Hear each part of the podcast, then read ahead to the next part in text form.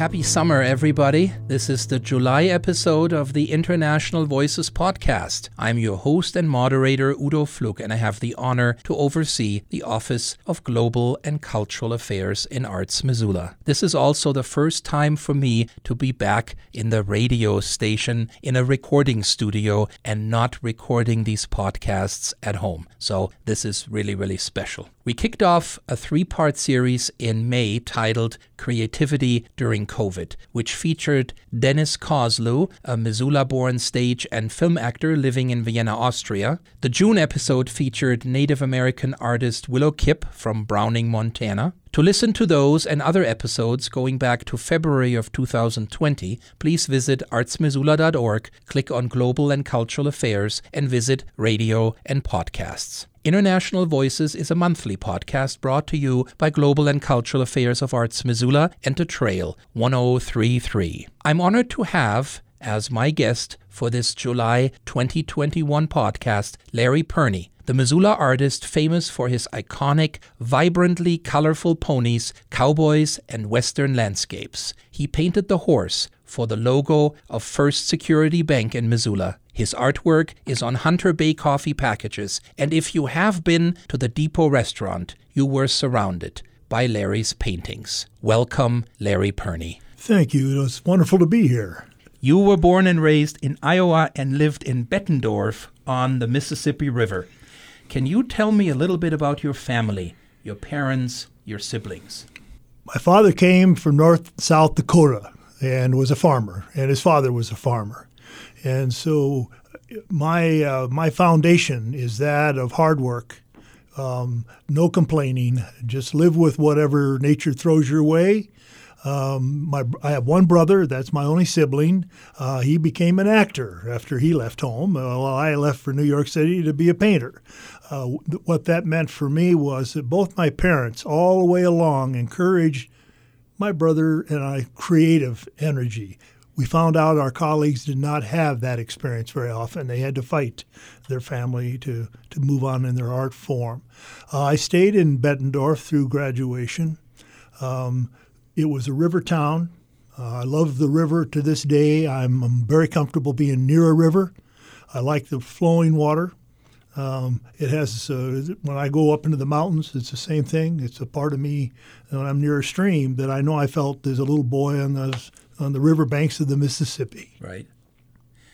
I think uh, it's wonderful to hear that your parents were that supportive because uh, I think you're right. Uh, that is very important for young people to have that encouragement of uh, of being creative and of uh, of doing something they're passionate about. And you're right. Probably many many artists don't have that, and that makes it so much more difficult um, to go in into that uh, into that profession. So that's wonderful to hear that that you had that. Um, can you tell me what you were like as a child? I my mother told me that um, that I was a very sensitive boy right from the beginning. I was the firstborn, and um, within a year, my brother was born and was very very ill. And all the attention I got the first year of my life was totally taken away because my brother's energy uh, just required so much time. So that's when my father and I connected. I have learned over the years that usually we pick a favorite of our parents and for different reasons. Sure. And my father was very clear about what was right and what was wrong, and I felt very secure. Um, the biggest change came in my life when I was about five. I had to wear glasses. And that had the greatest impact on my creative energy, I think, of anything during that period of my life. Because I got rejected by a lot of my, my buddies, and would, they would take my glasses off and play with them and stuff and break them. And my parents were poor. In fact, we lived in a trailer, trailer court. Um, and um, so what I did is eventually I would shut myself up in the corner of our trailer and start to draw adventures. And in those days, it was cowboys cowboys huh. and horses. And uh, the first drawing, somebody asks me this all the time when I give lectures. What, can you remember the first drawing or painting you ever did? Absolutely, because I carried it in my billfold for years. It was the Lone Ranger. Uh, the concept of the mask and Right. you know uh, the Indian companion and the whole energy of the Lone Ranger was my first hero. He didn't stay long. He was replaced quickly by Red Ryder. But in the in that er- first stage of my life, Sure. uh, I, I could imagine adventures with the Lone Ranger. He was kind of like the superhero. Now I was an oddball because of that, because Superman and Batman were going strong during that time, and my cousins thought I was absolutely crazy to be picking a cowboy when I could be picking Superman and Batman to, if I'm going to live these adventures. Sure. That's easy. You are a tall gentleman, Larry, and you uh, were awarded an athletic scholarship when you were young. Um, could Larry Pirnie have had a career in professional sports? No, but I wouldn't have said that then. I, uh, my dad was a football star in high school and college, and he always wanted my brother and I to participate in sports, uh, and my brother did. My brother was a great wrestler. He was part of the same football team I was, and uh, and I played basketball.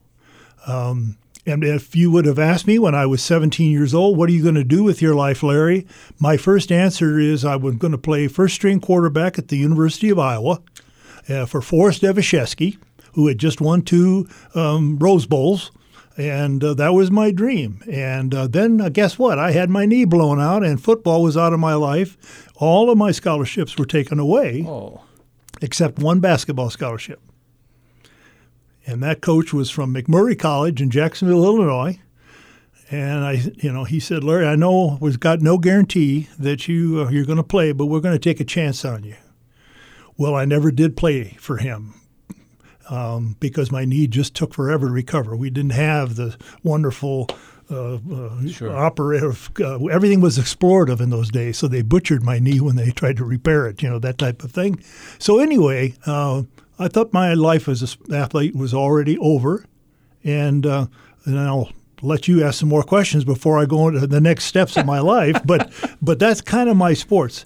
I want you to know something though that you never can plan these things or these little incidents that change your life, but. I grew like six inches in a half a year, like it was almost over the summer. Never played sports in grade school other than some pickup games. And I grew so tall that the coaches came to me and asked me if I wanted to play football and play basketball. Right. It wasn't something I was aggressively going after, but because my dad was my hero and they asked me, I thought, well, I can't turn it down. I got to Sure. at least give it a shot sure. and and ended up playing first string in both sports.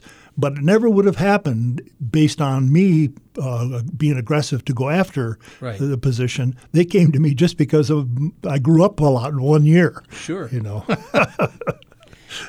How much did your education at the Pratt Institute in Brooklyn, New York, influence you as an artist? in ways that I'm still learning. When I uh, went to Pratt, I was already told by Norman Rockwell, Larry, you want to be an illustrator, but um, the days of illustration is over. Photography has now replaced us. So here, who was my hero, uh, the the illustrator of the time, Right. was telling me uh, that the career I was going for was probably never going to happen as a as an illustrator. Um, I fought a lot at Pratt Institute with because most of my teachers were from the abstract period.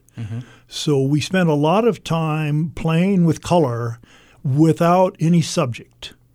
And I can tell you now, as people are so appreciative of my colorful work, is that discovery within myself came because of those teachers who kept pushing me to have some relationship with color away from um, a message, away from trying to tell a story. Interesting. Uh, and then, as Rockwell also told me, is Larry, you don't ever even have to go to class, but if you'll just spend every day in the New York's museums and galleries, you get the best art education in the world. And even today, artists that I wasn't too impressed with at that time, now I think about them because Sure. I understand. I understand what they were trying to do, and so it goes on and on. Uh, Udo, I uh, I'm still influenced by so many of the experiences I had in, in New York. Wonderful.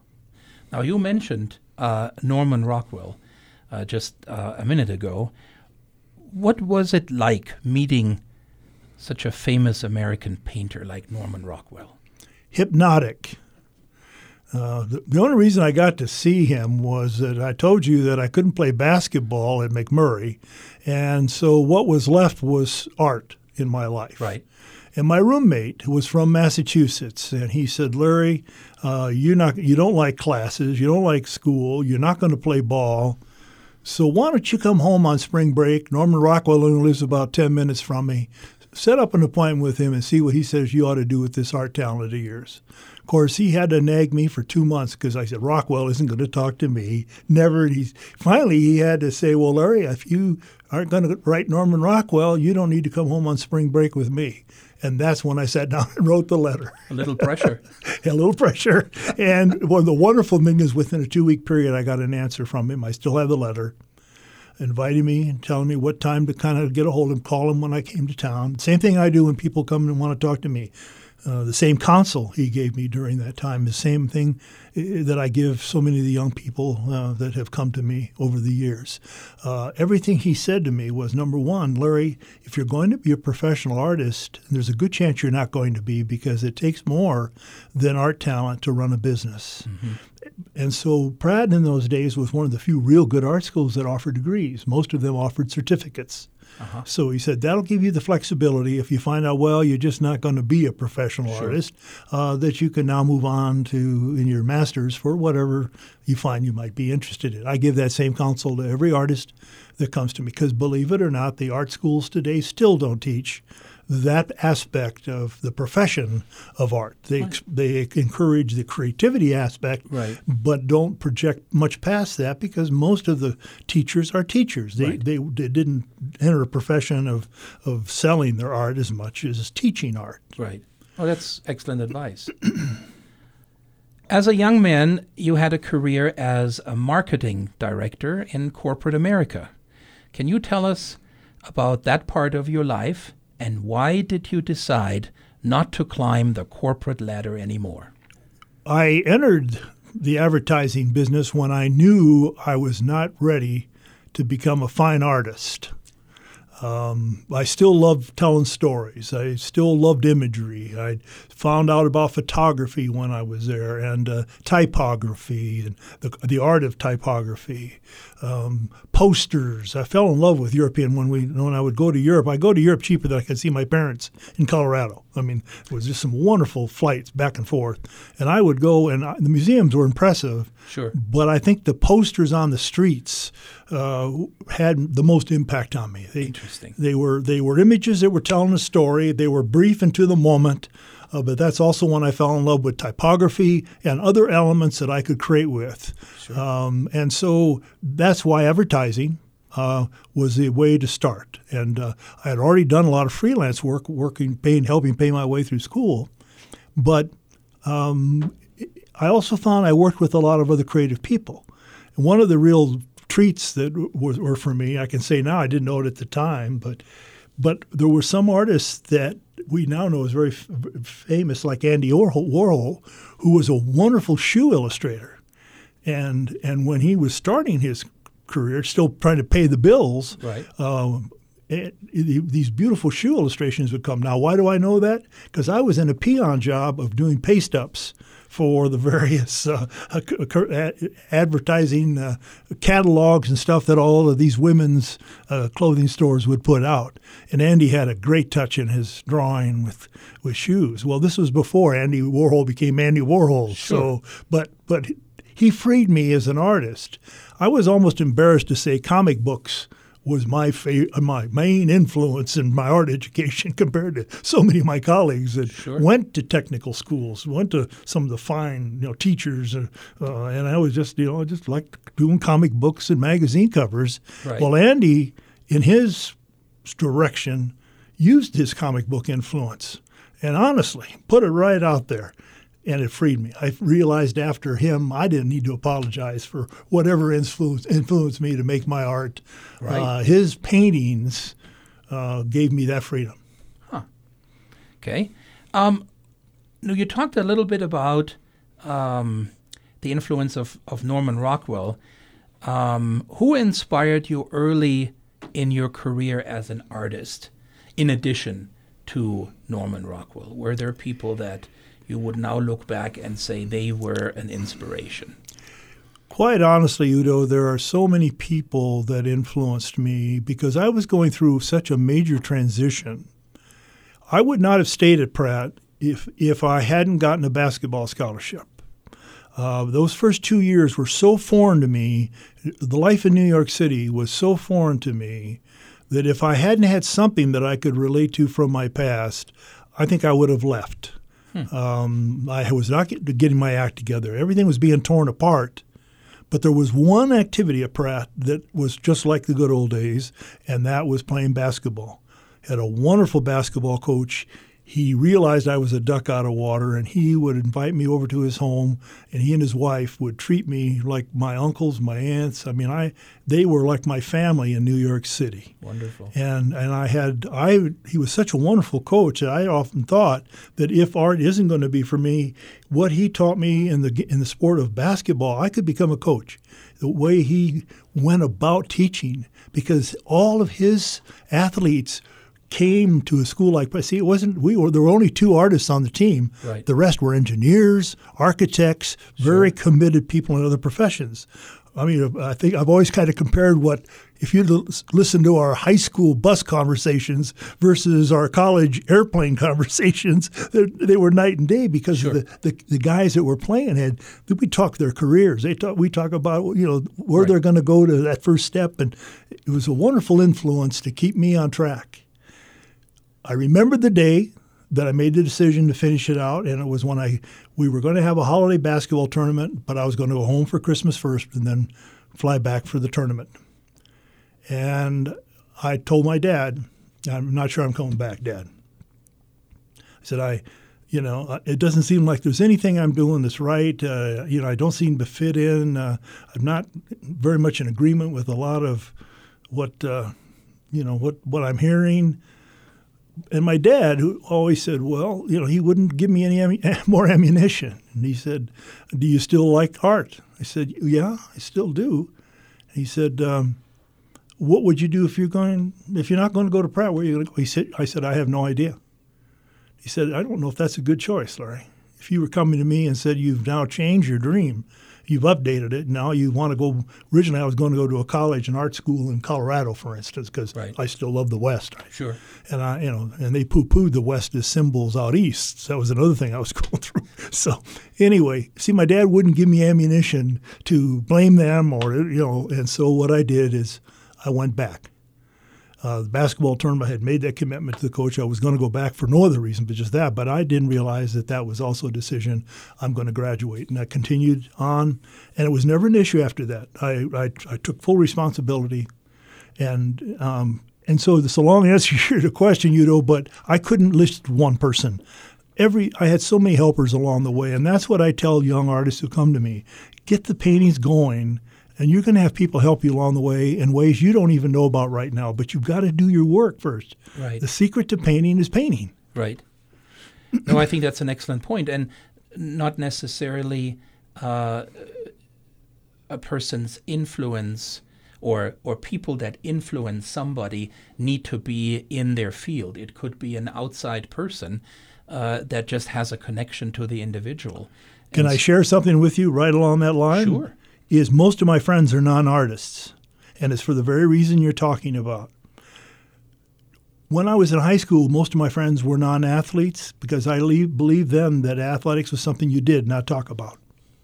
And in the art world, I'm the same way. Sure. I don't want to vent my creative energy on blabbing about what I'm going to do and what I'm going to do. Because sure. I found in New York, so many of my buddies were spending more time in bars talking about what they were going to do than actually putting a brush on canvas. Than and, doing it. And so I made up my mind when I moved to Montana, yes, I'd have some artist friends that I would invest in a relationship.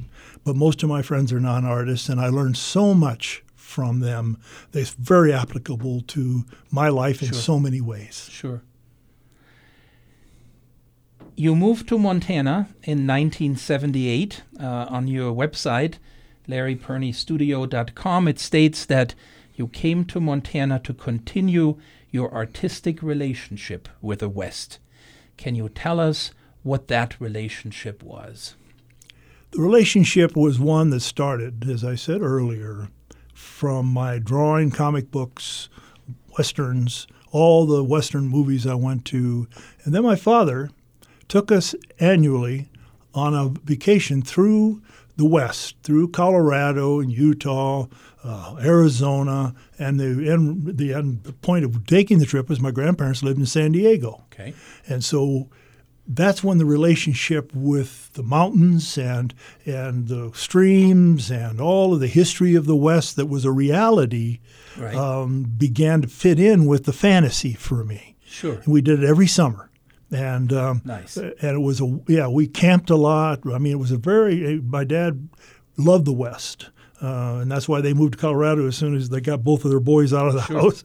Um, and so yeah, that's that was the mixture that still is in me today. I have five circle trips I take out of Missoula. Uh, when I as I've gone through a period of losing my wife, as you know, and and and, and how I energize my soul is I just take my trips up into the mountains, just like I did as a kid, and there's just a, a, a, a stimulus there, and a oneness and a presence that says, Larry, you've got you've got an opportunity right now to let's take the next chapter in your life and make decisions. No different than that time that I was about ready to leave Pratt Right. and move on. Well, I'm not going to quit living, and I've made that decision. Right. But I'm not sure where my art's going to go now. Right. Okay. Um, years ago, uh, you stated that your paintings are a mixture of your present realities and past fantasies. Can you please tell us a little more about that statement? What I just expressed to you is the foundation of all of that that comes to me. In my art, after I moved to Montana in 78, I, of course, uh, met this wonderful woman who became my wife and my marketing gal. Um, I almost quit after six years. And the reason being is I was having a lot more fun in advertising and marketing than I was having as an artist because I was trying to be a Western artist. I wasn't trying to be Larry Pirnie. Huh. And uh, so I, put, I did an exercise. I wrote down 10 of the most important artists in my life, similar to kind of the question you asked earlier. Yep. And then I wrote down 10 paintings that had the most influence on me that I was aware of. Over time, I've learned I could have made that list a lot longer. Sure. But right at that time in my life. Right. And then I looked at that both those lists and I said, well, what's the common ingredient? Why those artists and why uh, those paintings? There's two words that came out of there that changed my life bold and colorful. Huh. Guess what my art wasn't? Neither bold nor colorful. That's correct. And so Huh. that was the time when the kid took over in me. Because I was the oldest and because my dad was a traveling salesman, and so I had responsibility for my mother 24 7 when I was at home, Sure. I never played much. Art was as close to my play and playing sports, but that's that's not the kind of play I'm talking about. Right, This is right. that spontaneous play that Right. you know that I see my my kids and grandkids do all the time, Sure. and envy that spontaneity because I still don't have it except with my art. I gave the kid the power to say, okay, you decide what we're going to paint. And that's when the squeeze bottles came in. That's when the cutouts, that's when paper mache, because I went back to a teacher in third grade who made us draw with feathers, uh, cards, different. We couldn't draw with crayons and our usual tools Right. and I discovered a whole bunch of fun that I never never would have planned, you know. But that's what came out when I gave the kid that kind of power. And quite honestly, to this day, when I intellectually want to make a change in my art, if the kid doesn't show up, it, it's a waste of my time because I have turned so much power over to that kid in me. It's the only chance I ever gave it. And quite honestly, I don't want to let go of him. So I say, okay, Pirnie, that, that idea, get, let's get rid of that one. Let's go see what the kid says. And the kid still wants me to do the West. And I, it does not want me to change subject. It's it's uh, willing to try different media. That's not any problem there. But it Sure. but it's still there's some things that I'm going through right now with the loss of Irene that's updating. But I'm letting the kid decide. I'm not going to let this intellect decide. What are some of the most striking things you have seen transform in the West, for better or worse, from then to now? the most I'm not sure it's the most interesting, but the reality is is everybody is discovering the West. and everybody's now m- moving from the coasts to the mountains. Right. I, I never would have thought that would have happened because in my time growing up, everybody wanted to go to the oceans. That's, Sure. That was everybody's dream. Right. These weather patterns have changed a lot of folks' priorities. And, Right. uh, I I uh, I don't like all the people that are coming here. Uh, part of my love for the West was that it was isolated. That uh, we didn't see a lot of people. You had to be willing to spend a lot of time alone, which artists do. Sure. So my my feeling is is I'm not comfortable with the way things are going all up and down the Rocky Mountains. Uh, it's everywhere uh, up and down these mount- this mountain range. Everybody I talk to is having the same Sure. influx of so many new people. Is your artistic relationship with the West different today compared to 1978 when you first arrived? a lot, and I have spent much more time reviewing a lot of my imagery. That's the nice thing about the photography and the digital world now is I can basically I have an image of every painting that I ever let go to the marketplace, and I can see the evolution of my painting styles.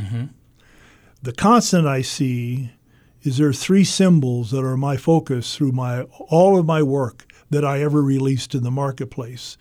Those three symbols are cowboys, horses, and mountains.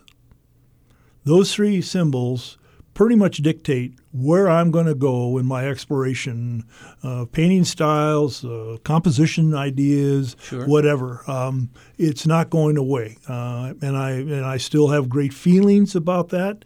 But as I said earlier, my intellect keeps saying, "Well, shouldn't you be painting something else? Shouldn't you be trying to, you know?" And that comes from my art school Right, background. right. I mean, I know where those voices are. Right. And and I'm I'm saying no. Uh, you know, you guys tried to talk me out of cowboys and horses when I was there, and you didn't do it. I And was it's a good thing that the kid wins, I think. That's right. That's a good thing.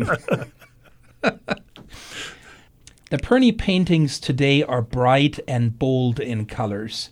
And we said earlier, we talked about this briefly, but that was not always the case. There was a creative period in your life, and you said it for about six years or so, uh, when your paintings were dominated by earthy colors. What made you change to the style you are known for today? And I think we kind of covered that because what I was going to do was leave. I was going to go back to advertising. I had married. Um, uh, my wife was totally supportive. I could never have blamed her for any of my choices. I made choices first as right, Larry Pirnie. right, And I and Larry Pirnie had had a good time in the advertising and marketing, but I didn't leave corporate because I didn't like corporate. I left corporate because I wasn't living my dream. right, And, and my dream has always been very simple. When we would sit around the bar and talk about what do you want to do if you weren't doing this way, I was was never confused. I want to I want to draw cowboys and horses. That's that's what I want to do. right, Okay, and I was I had a daughter who died when she was four years old, and that was my gift. That was my wake up call to say, Larry, you've put it off long enough. Everybody who tells you appreciate every day of your life because you don't know it may be your last. Now I had reality to deal with. This wasn't just a theory, uh, Larry. Um, this is the gift your daughter has given you. Wake up, get on with this dream. And that's where that came from. Not because I hated corporate, not because I didn't like the company. I know Right. I, I had a lot of friends and a lot of creative people, happy people, but I wasn't living my dream. How are your personality and your art connected? Well, it's very difficult to express that other than what I have tried to share already is the adult side of me that you see quite often as we have shared. I can gab about anything that you want to gab about because I've experienced a lot of life. Sure. and so I know pretty much where I stand on almost everything, and Right. and I've and I'm I'm happy with it. I'm not uh, trying to protect it or cover it up, Right. you know. Um, but I would say that the, the the the gift I have given myself in this process is I've let the kid now be a balance in in this. Um, I the thing I realized also is that I got that gift before all my grandchildren were born. And I could appreciate and love my grandchildren because I found that kid in me and the playfulness. And that's why when we were doing the carousel, Right. uh, and I have the, the the guys who do all the attendance tell me over and over, do you know those kids will miss a turn just so they can jump on paint? And, and we're going to get to that Okay. because that is that is uh, how well how my family got connected to you is through paint, and you know the story because I told you. Yes.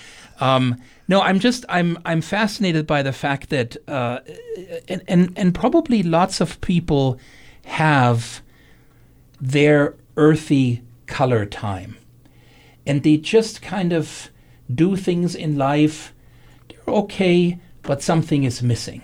And they don't quite know how to move past that. And so they keep doing what they're doing, but it isn't bold and it isn't bright because, well, they might not know how to tap into bold and bright. And so it's safer and easier to do earthy because there's no risk in that.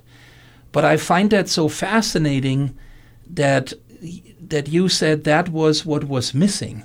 I was painting these these images, but there there was something missing. A spark was missing. They were just earthy colors.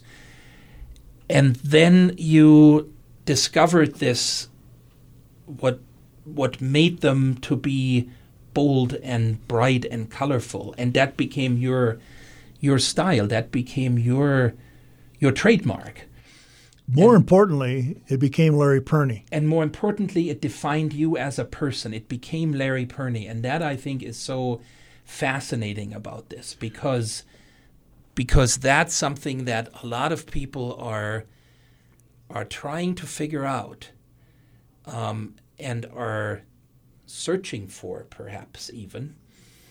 And and when one finds it, it must be an incredible relief that you go i now i've i've, I've found my niche. I found my my calling on what i need to do. And that's what what came out when you were talking about that uh, was that that you had done okay up to that point but then it sort of it was like a a new beginning. Yes. What I tell young people is you've, it comes a point where you got to give up your heroes. Your heroes got you through this. You're still playing that banjo or you're still writing that book or whatever, wherever your heroes are coming from. Right. But there does come a time when you have to give your being credit in terms of what you have learned from your teachers, but you still have your own expression. And you don't even know what that is until you start applying uh, your fingers to that banjo or grab that brush or whatever, Right. wherever you're going, whatever tools you're going to go to. Right. And the fact is, until people ask me all the time, what's the secret to being successful as an artist? And I say, in my case, I got to paint. right That, that's the only way I solve any problems. Right. You and I can talk about it all day long, and I can go back in the studio and be just as backward as I was when I left the studio the day before. That's. But if I painted that whole time I was talking to you, Right. I probably gained a step or two. right And that's what I try to get across to people who, when they're trying to find that voice, sure and not all of them want to be bold and colorful. I mean, they they True. they, have a relationship with flowers, True. and so they want to they want the, the intricacies of the petals. I mean, there's much more detail. Right. I mean, every personality is different. Sure. But we have so much art exposure today that we can have a lot of artists that we can learn from. Right I mean, everybody now takes photographs. I Right. mean, the photographer role now is a real challenge. Where when I grew up, as I said earlier, the illustrator was disappearing, photographer was taking over. Well, now uh, that's not that special. Right. Everybody, I see with my grandchildren. They know when they're in a picture moment. They Right. take that cell phone out and snap it. Uh, that's what artists did for centuries. That's what that was our gift to our civilization. Was that we knew those special moments and we and we painted it. Right. I still remember a time, and that's not that long ago, that if you wanted to take a photo, you had to actually bring a camera along. It wasn't something that was inbuilt in another device and you had it automatically with you. And if you didn't bring your camera, you might have felt sorry because you would have said, oh, that, you know, would have been a Kodak moment, but I didn't bring my camera. These days, everybody that has a phone, and that's pretty much everybody, has also a camera and is then by definition also a photographer. So it changes the entire um, the entire focus of it. You're right because it used to be something unique, and now everybody can do that because they have they have a camera on their fingertips and they can take photos. And so you're right, that's a good point. I hadn't thought of that. But it The other thing that's happening on the painting side of it is that now with all the instruction, the ways visually that we can we can learn just going on online, Right. Uh, for a visual person, if they follow that teacher's instructions, Right. they can become painters pretty quickly, Yeah. without having to go to college or university or someplace, Right. or even a workshop. If they're painting, if they look at the lecture and then take their brush and paint and look at the lecture, well, uh, then they're doing what I said earlier: is that's the key to success as a painter. You Right. got to paint. Right. Then there comes a time, and this is the point I think we started this conversation with, was that I knew that I that I wasn't happy. I was painting. I did all the things I just said. Sure. But you know what? I was missing in the process. Right. And that that's the, person. critical point when a lot of people don't go any further. Right. They they just whatever it takes to let go of an old attitude or whatever you know it's different for everybody on a psychological level. But I'm always so disappointed that some people I never hear from them again because they didn't go with their art. Hmm. But while we're on this subject, I got the good news to say, and this is I've always said I'm not a teacher, I'm a cheerleader. I want to encourage people in the creative process. That's Right. that's my purpose, and I any my conversation with people. That's that's my focus as I talk with them. You And you're know, very good at it, I have well. I believe in it because Rockwell and the people that have helped me along the way, they took time for me. I had to act it. I had to act it out, but I had, you know, I had encouragement, and, and, and I've realized the power of that. I was starting to share something with it. I want to continue just because it's Yes. new in my life now in that cheerleading role. Yes. Now I'm having older people come to me who are in retirement because most people now know they they retired at 60, 62. They on the average have got 10 to 20 years ahead of them and they want to get back to their art form. Sure. And so I'm here talking to more and more people of that age. And so I give them a lot of the same kind of you know instructions that I've given young people. Right. Um, but there's been a there's been something that's happened recently because some of those people have come back and made contact with me. They came to me because they had left painting and they wanted to pick it up again now that they're in their 60s, and that's why they came to me, knowing you know that I had left the corporate world and all that stuff. So they they wanted to get my advice how I did it, et cetera, et cetera. Anyway, I've had two men in two separate parts of the country call me and say, Larry, I can't believe this. I'm not painting, I'm writing. And, and and they both pretty much said the same thing that that my counsel is the most important thing is you build a new you start a new relationship with this creative voice that you've ignored through all the practical living that you've had to do to raise a family and make Right. a living, et cetera, et cetera. Right. And now you're saying, well, I want to pick up that relationship again. I want to I want to I'll listen to it and I'll Sure. I'll put aside his time every day to to have that conversation, just like we do with a coffee clutch or Right. something else, right? Right. Well, that's what you're doing with that creative voice. Well, what they found out is that voice has uh, has matured quite a bit over the time. Sure. And you didn't realize that all that writing you did in your corporate world or your business world that was basically with purpose of profit and loss, et cetera, et cetera, with product, is that you build skills in writing.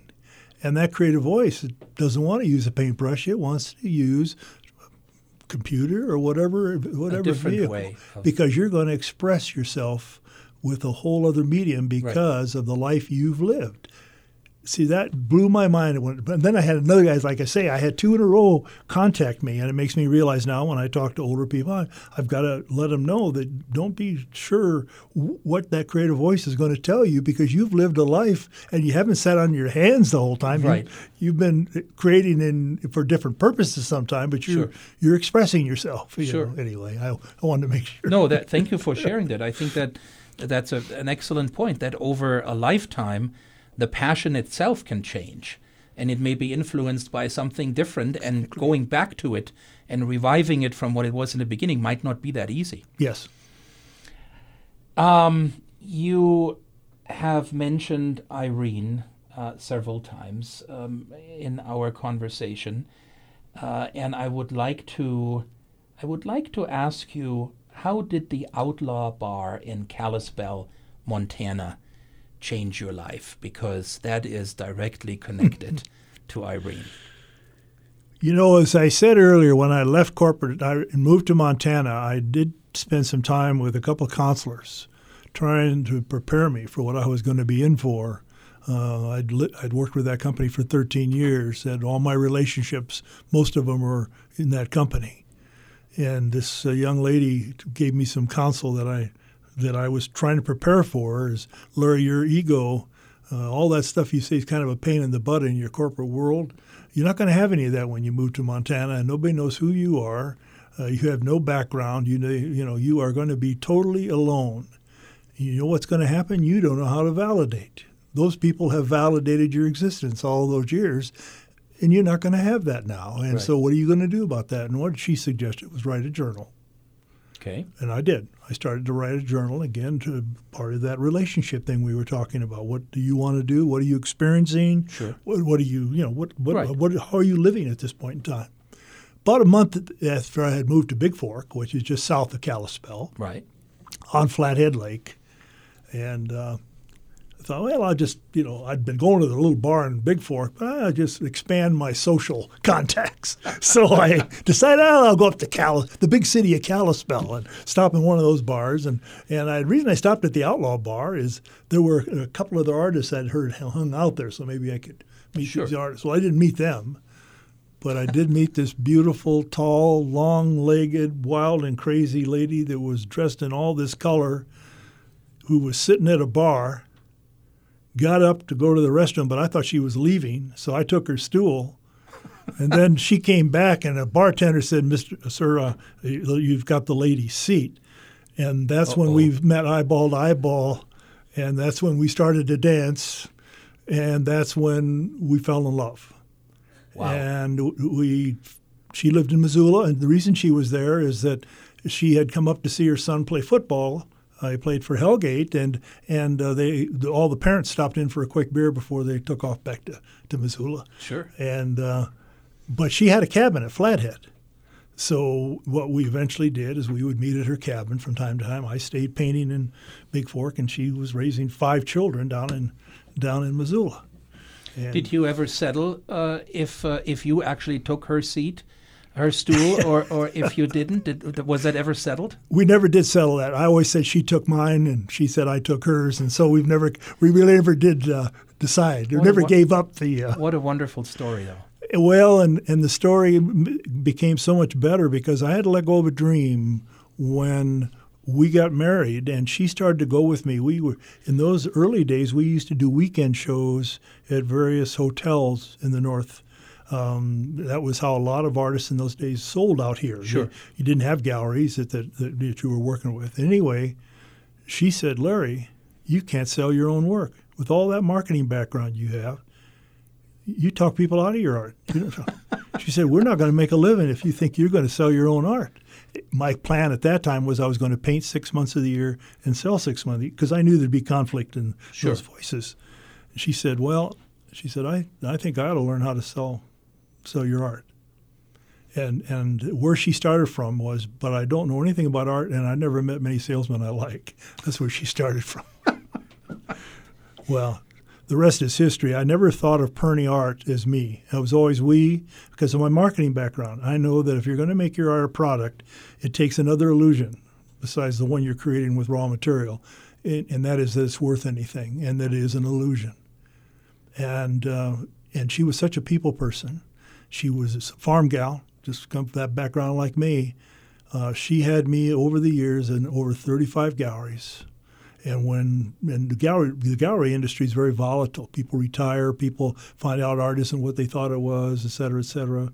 And um, so she between Chicago, Houston, San Diego, um, and then some galleries in between. There was over 35 galleries in her career uh, that she put my art in and took it out of. If she if they didn't sell it, she moved it and moved it and moved it. So she was And, really uh, the driver in getting your name outside of Montana. Absolutely. I wish she had her helpers. I mean, we had a wonderful gal here, Lynn Himes, who's still, that's the longest relationship she's had with any of the galleries because she framed our work for a long time, even though we were with another gallery or two here in town. Right. Lynn always was part of the process. So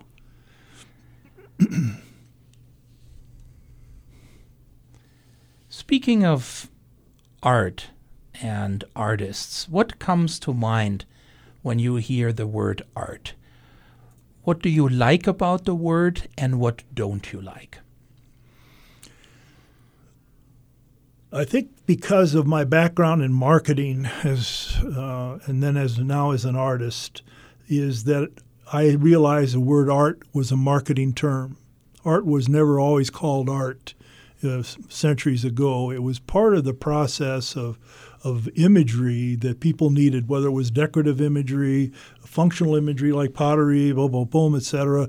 It was the uh, the art world that started separating that into oh, that's uh, pottery, that's not art. Uh, quilts, come on, that, you know. I mean, there's all of this. Like my experience in religion, I'm not a religious person, very spiritual.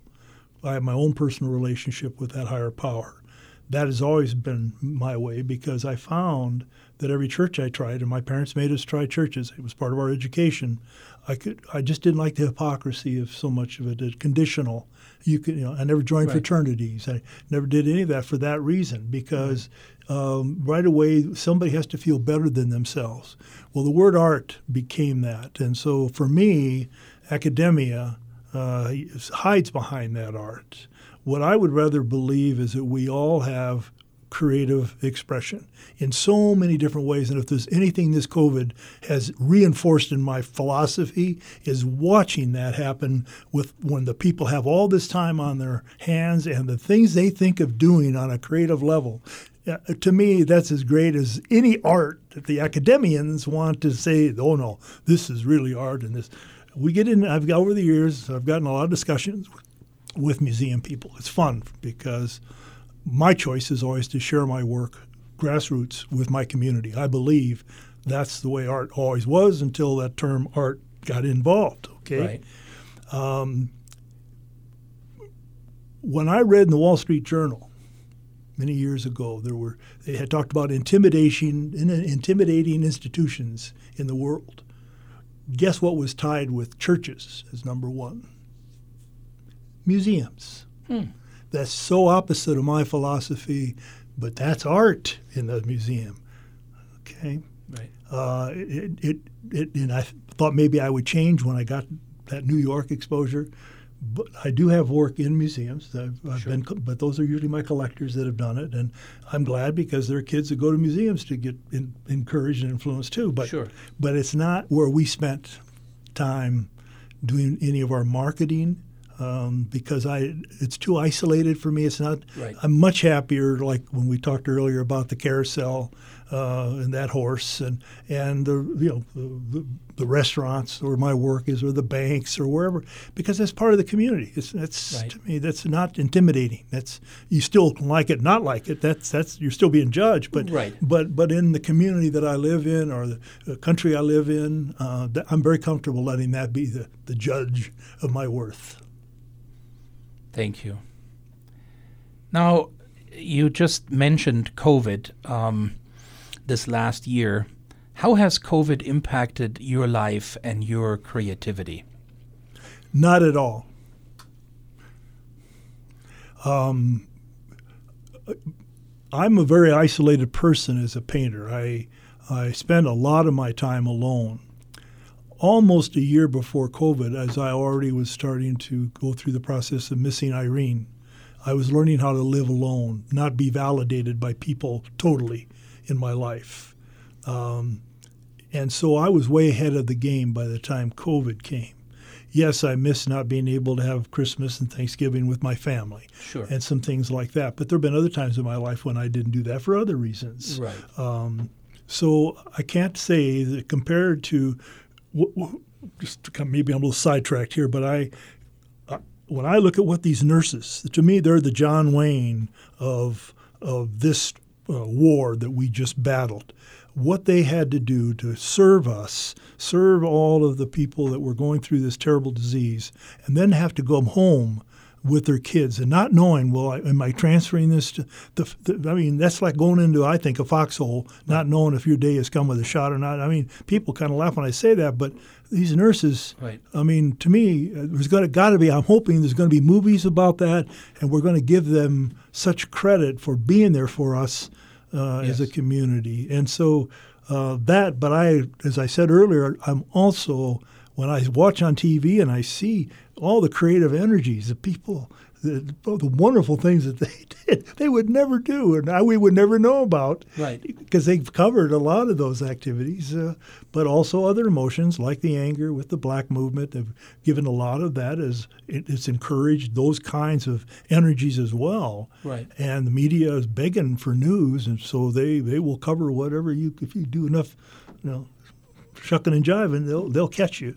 Right. Um, so anyway, that's kind of why, I, I, to be honest with you, to me, it's so minimal compared to other things in my life. When my daughter died at four, that was a big deal. That big change in my life. Oh, there no was doubt. a lot of a gut check time, much more, and I, am sure that's be similar to what the people today who've lost family members through the disease and Sure. what they've had to go through. But I didn't have that. I had a huge family group that had COVID.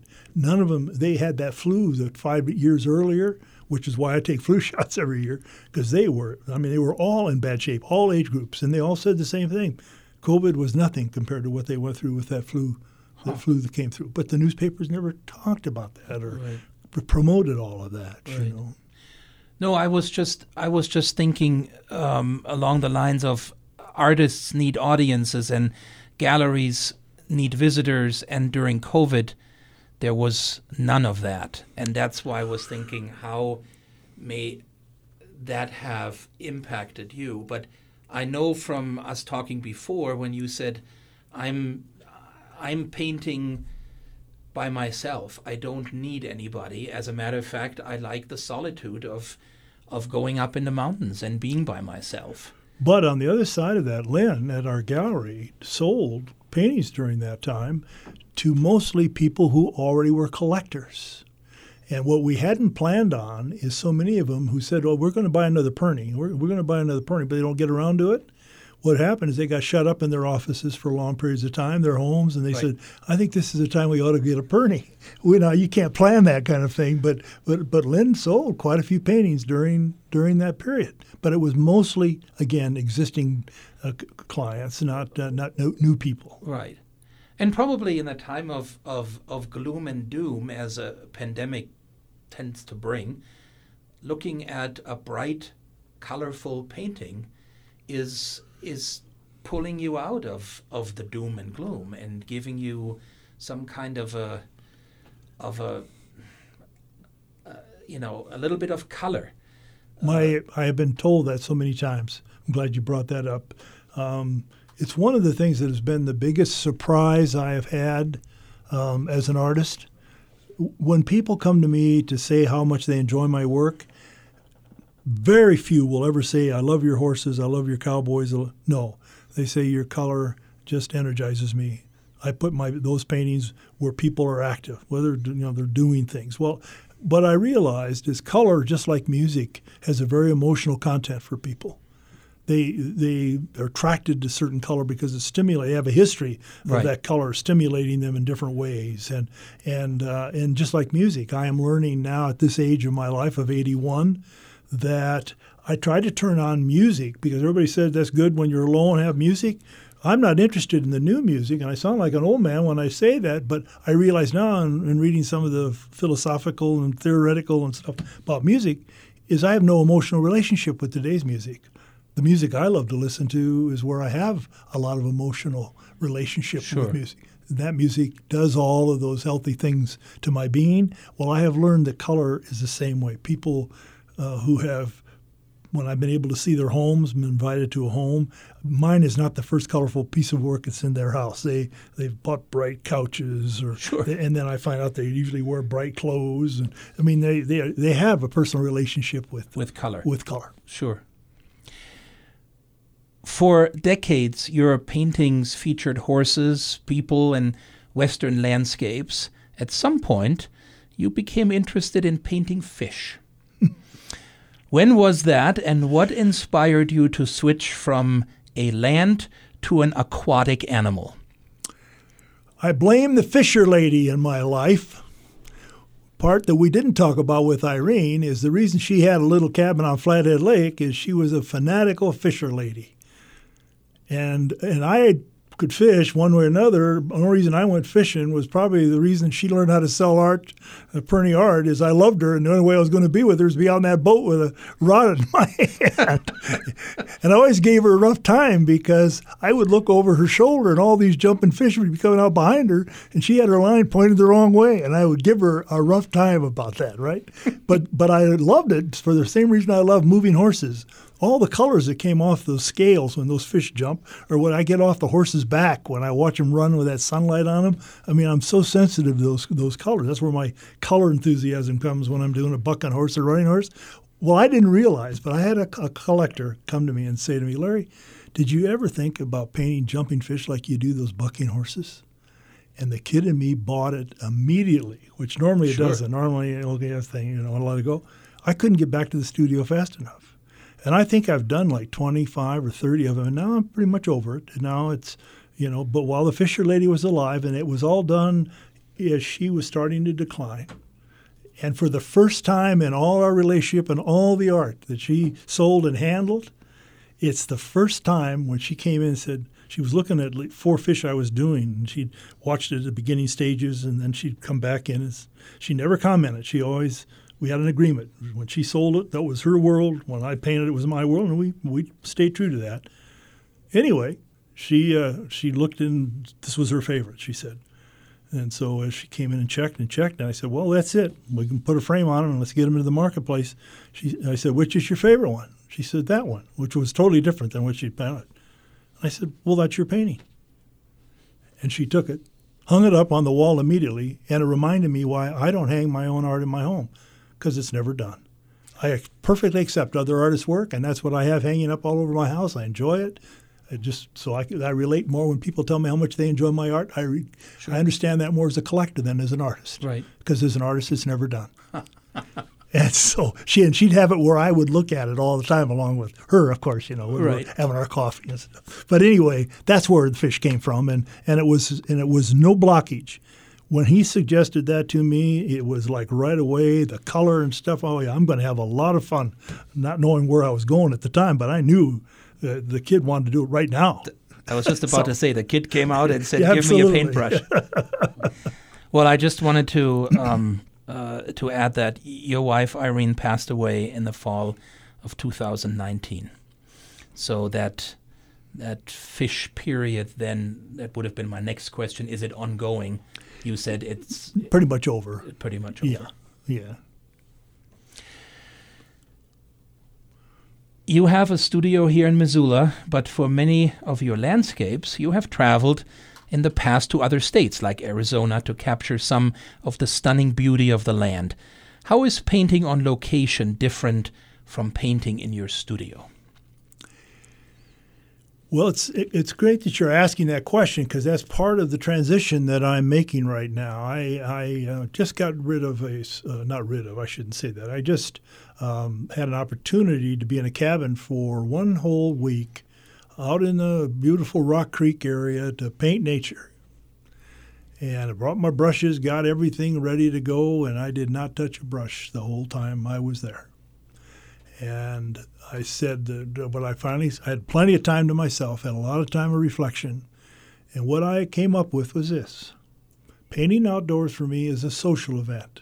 If I'm with another artist or two, I can paint, paint, paint, and enjoy it, and it's a wonderful social activity.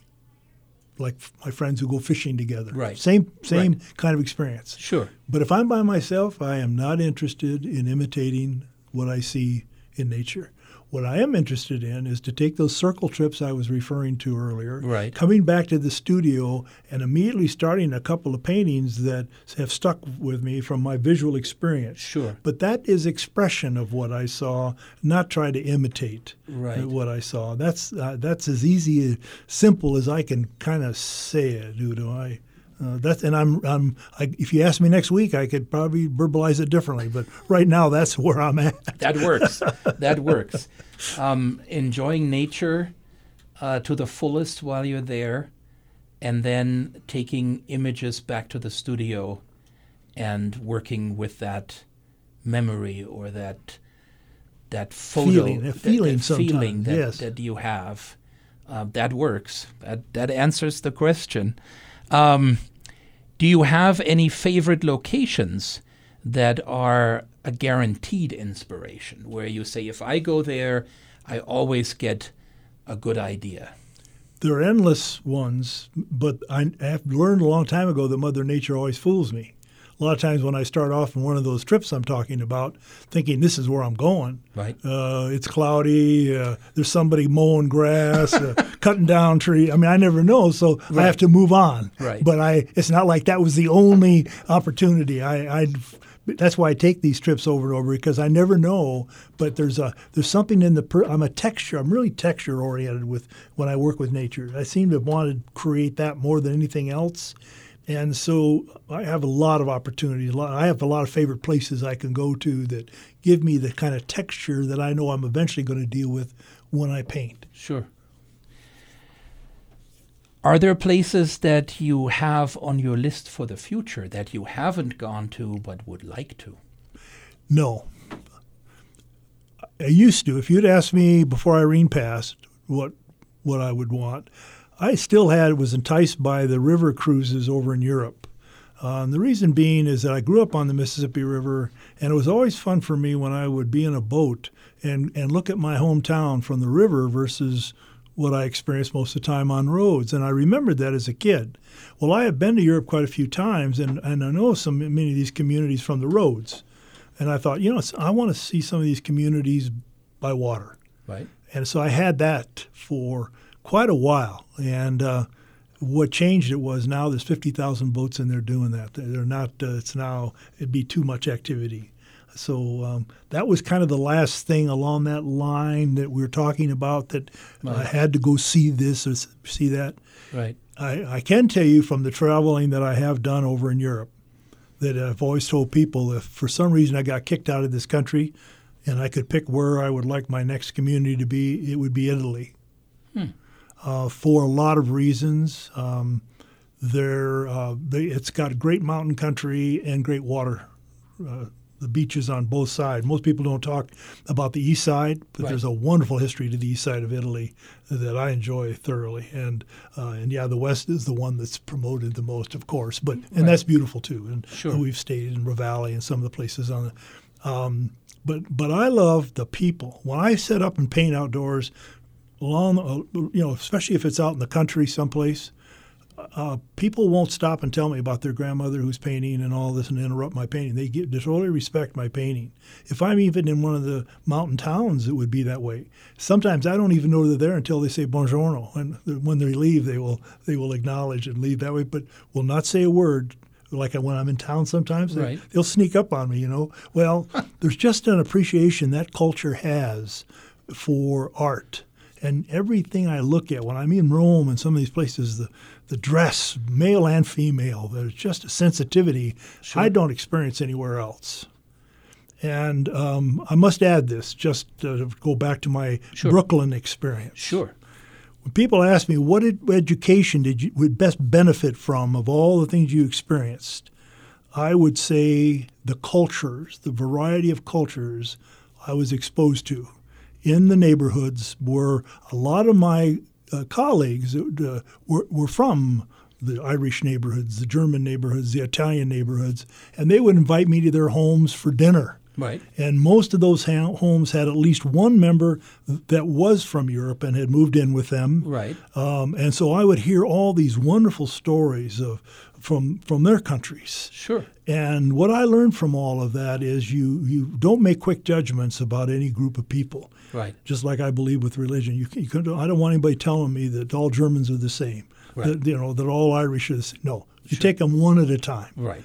And have a relationship with that person, and and my, probably my favorite because my my roommate and a couple other guys were Italian, Joe Scarpati, and he said, "Larry, come on over for you know Thanksgiving dinner. I think was the first one. But his mom would never call me Larry. It was always Lorenzo. And she knew that I was Italian. She said when they came over on the boat, they dropped the I. So she was always, when people would come to the house, this is Lorenzo Perini.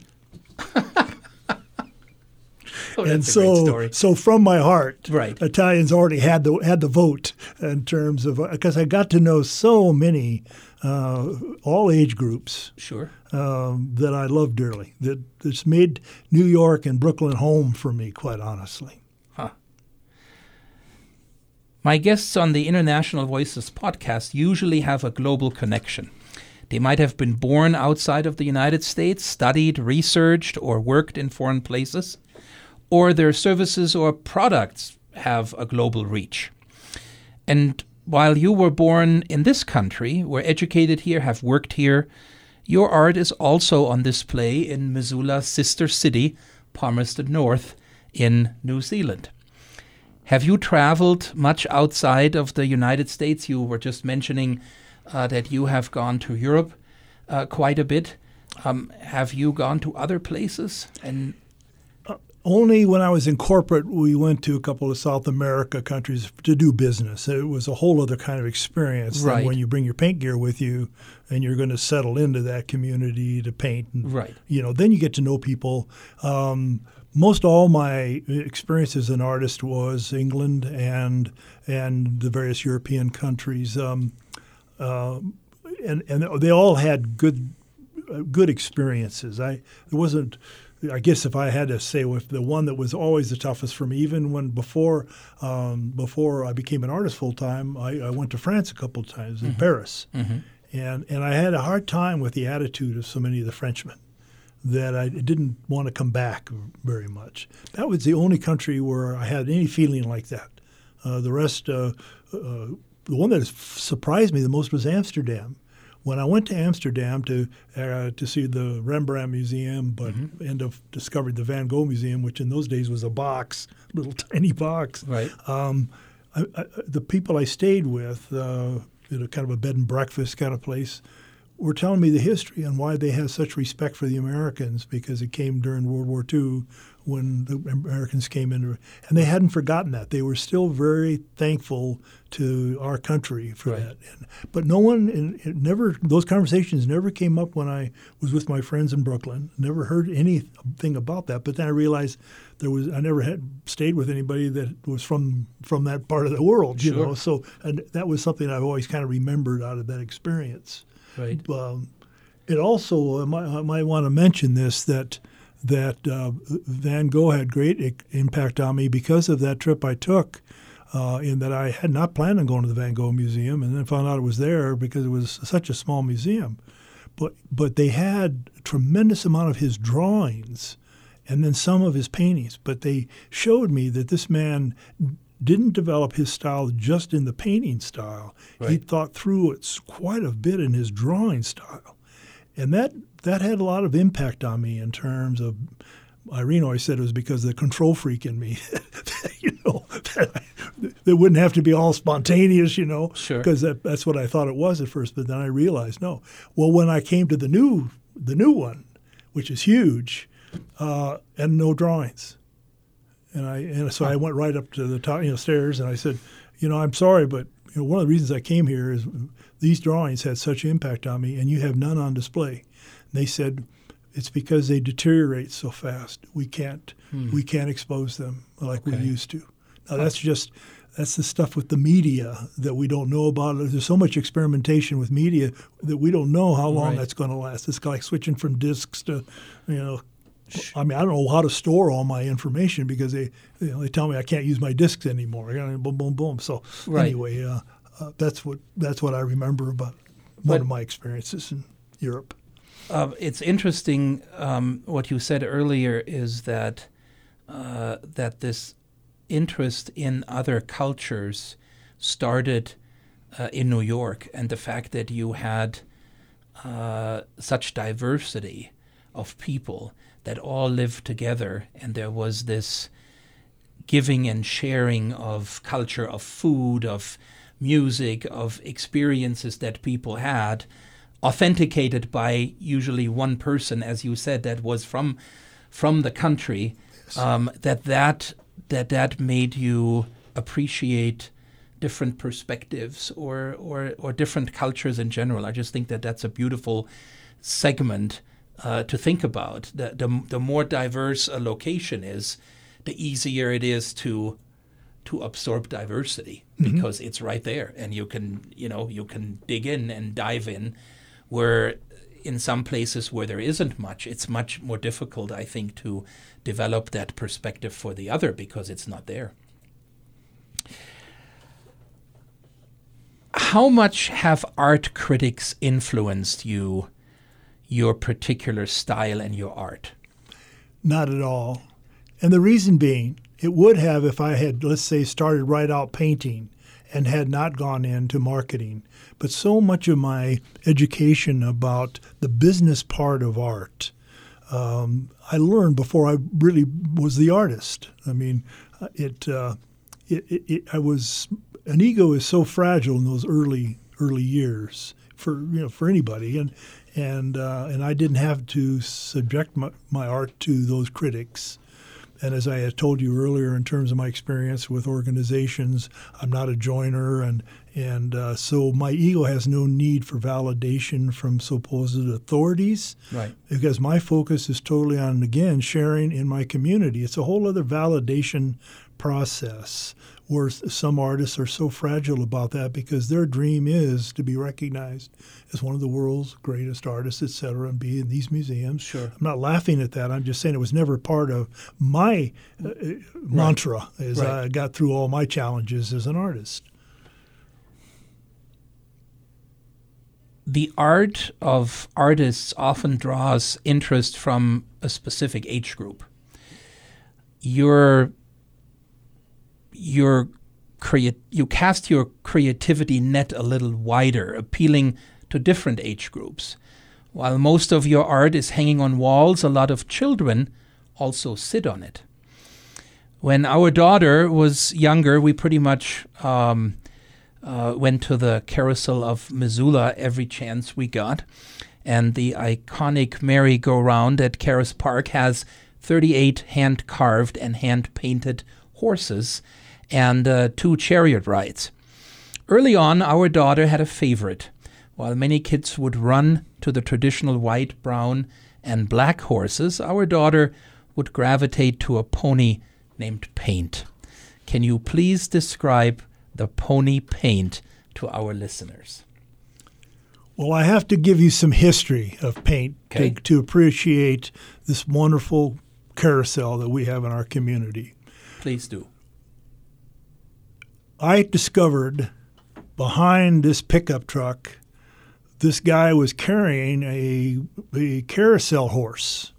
Now, in those days, everybody was putting carousel horses in their homes. They were going to various antique places to pick up. It was the in thing to have a carousel horse. So I thought, okay, here we got another guy that's picked up a carousel horse.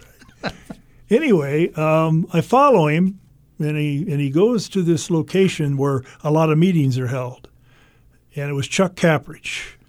And I talked to Chuck, and Chuck told me his dream of a carousel, and that he was now presenting his ideas to all of these groups to raise money to get these horses created, right. and that if if you want to, you can adopt a horse, pay for the creation of it, and if you want, you can help create it if you wanted to. Which you and Irene and, did. Which we did. And I and I told Chuck, no, Chuck, you don't you don't want me to do that because mine's not going to look like the traditional carousel horse. And he said, That's what I want, Larry. He said, I want a rebel in this group because they said, That's what I am right now. He said, uh, People, there's a lot of people right now that think we could spend money on a lot better things than a carousel. Okay? And so I mean, on a couple occasions, I didn't do anything for him until, even though I said I'm going to adopt a horse, but I'll turn it over to your your creative people. Okay. Right anyways, he wouldn't put up with it. And so I, I designed it and basically made it colorful. That was the only criteria. When I came up with a color pattern that I liked, that's what I gave him. And uh, but I want to say this about it. of all the creative projects that I have collaborated on in my life, there is none that have made me happier overall in all levels and continues to like the carousel. The reason being is that the unsung heroes are the people that take this raw wood and start carving. And these are guys from all walks of life. They're not right. woodworkers. Right. They are people who've had the fantasy they would like to do it, but they're executives, they're teachers over at the university. They Sure. they have careers, but but Chuck in his evening sessions made it possible for all of these people to express that creative voice. And quite honestly, when I got the horse in my studio, it was so beautiful. I had it sitting right there where the light was perfect on. I didn't want to paint it. It was so beautiful, just the way it was. There was a there was a personality to it. Sure. There- I mean, I was afraid anything I'd put on it would take away from this beauty that these carvers presented to me. Um, I'll never forget that day. It was one of the highlights of my creative life. Um, so, in answer to your question about what theory did I have about, I was intimidated through the whole process.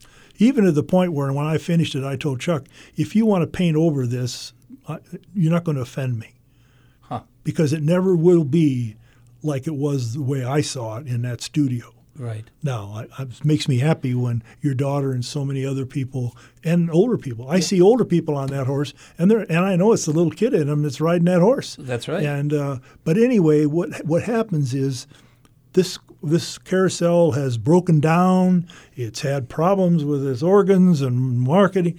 There is somebody there to volunteer their services every step of the way. This is a total community project, Community that has no politics. Right. It is strictly that power of the horse that that this country has and this part of the country has. It's such an important symbol for Right. why we're here and what we appreciate. Agreed. Agreed. Yeah, there is a lot more in that carousel that w- what meets the eye when you really think about it, because it would have not come together that way if it would have not been for uh, a whole bunch of people donating a whole bunch of time uh, to get it done.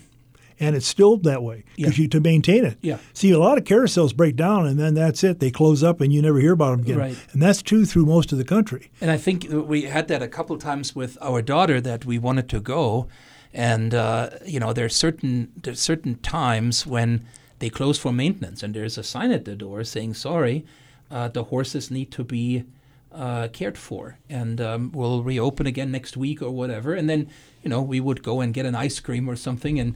It get us over our uh, pain that, that it was closed, but then uh, sure enough, the next time we would go, she would gravitate uh, towards paint again, and um, and at some point it became just sort of you know, I would say, what happened this time? You weren't sitting on paint.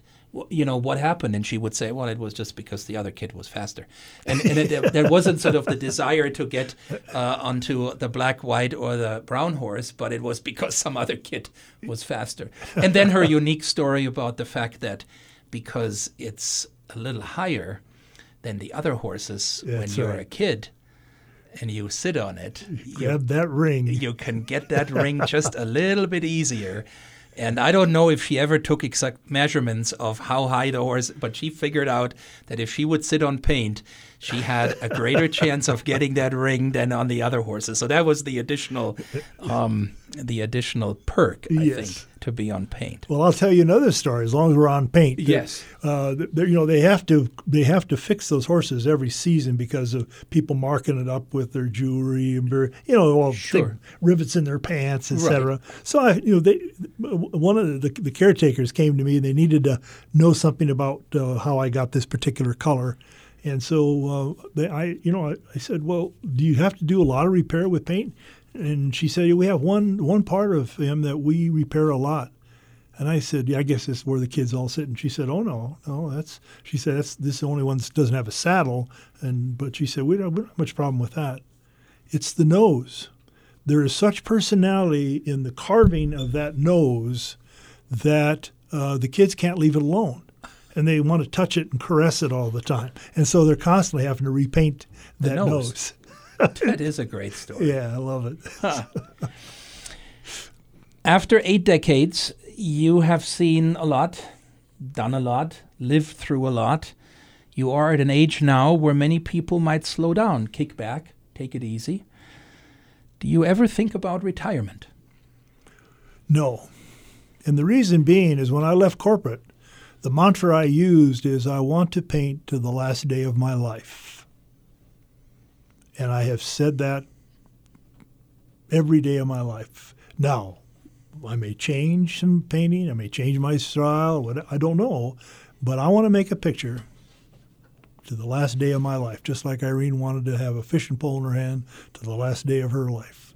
Um, it's just very clear to me that retirement, unless I'm physically not able, I mean, we don't know as Sure.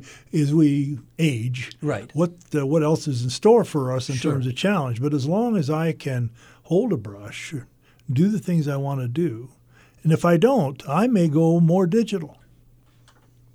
I'm starting to find now in the sketching process that I'm I'm having a lot more fun sketching ideas digitally than I ever did with a pencil and a sketchbook Sure. because I do play with color, and Right. the kid uh, uh, um, just won't stop in terms of options. Now I found out I can't put photographs in.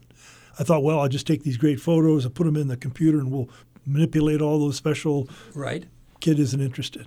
But if I put one of my sketches in or one of my paintings in, the kid will play with it, change it, and that's why layers is so important because I can isolate anything in that painting, pull it out, and put it in there, you know, and, and the kid just goes on and on and Sure. on and on.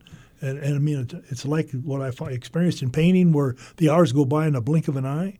That's what's happened now with the uh, with the computer, and I never would have guessed it. I told my grandkids, "Don't bug me with that computer. I don't want to even see it," you know. Sure. And uh, But and it's I've great got- that you're embracing it and that, that well, my grandkids grabbed me at one of the houses and said, Grandpa, we're going to teach you how to make a picture on a computer.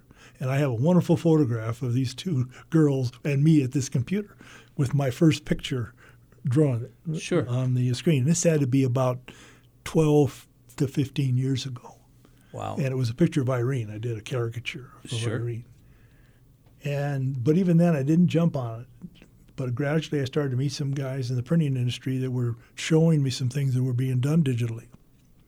And now and now I find that layers is the biggest tool for me in that I can use all this existing art that I've created, which is my voice. right. That's what's going to be. It's a new experience, and that an artist can continue much exploration with his images without actually having to paint that image. You can take it in another medium.